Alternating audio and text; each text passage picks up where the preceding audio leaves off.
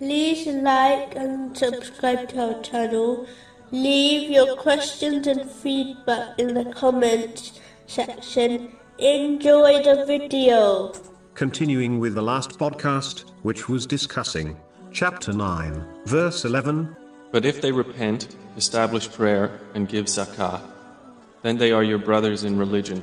Specifically, it was discussing a narration found in Sahih Muslim, number 6541, which promotes unity amongst Muslims. It warns against envying each other. Some exert efforts through their speech and actions in order to confiscate the blessing from the other person, which is undoubtedly a sin. The worst kind is when a person strives to remove the blessing from the owner, even if envier does not obtain the blessing. Envy is only lawful when a person does not act on their feelings, dislikes their feeling, and if they strive to obtain a similar blessing without the owner losing the blessing, even though this type is not a sin, but it is considered disliked if the envy is over a worldly blessing, and praiseworthy, if it is over, a religious blessing. For example, the Holy Prophet, peace and blessings be upon him, Mention two examples of the praiseworthy type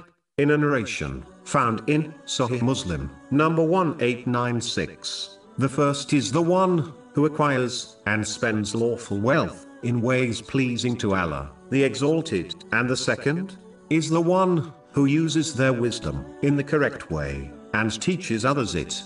The blameworthy envy, as mentioned earlier, directly challenges the choice of Allah, the Exalted. The envious person behaves as if Allah, the Exalted, made a mistake, giving that blessing to the owner instead of them. This is why it is a major sin. In fact, as warned by the Holy Prophet, peace and blessings be upon him, in a narration found in Sunan Abu Dawood, number 4903. Envy destroys good deeds, just like fire consumes wood.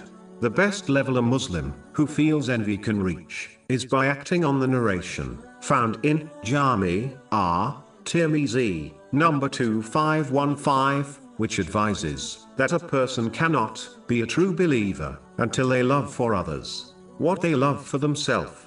An envious Muslim should therefore strive to remove this feeling from their heart by showing good character and kindness towards the person envied, such as praising their good qualities and supplicating for them until their envy becomes love for them.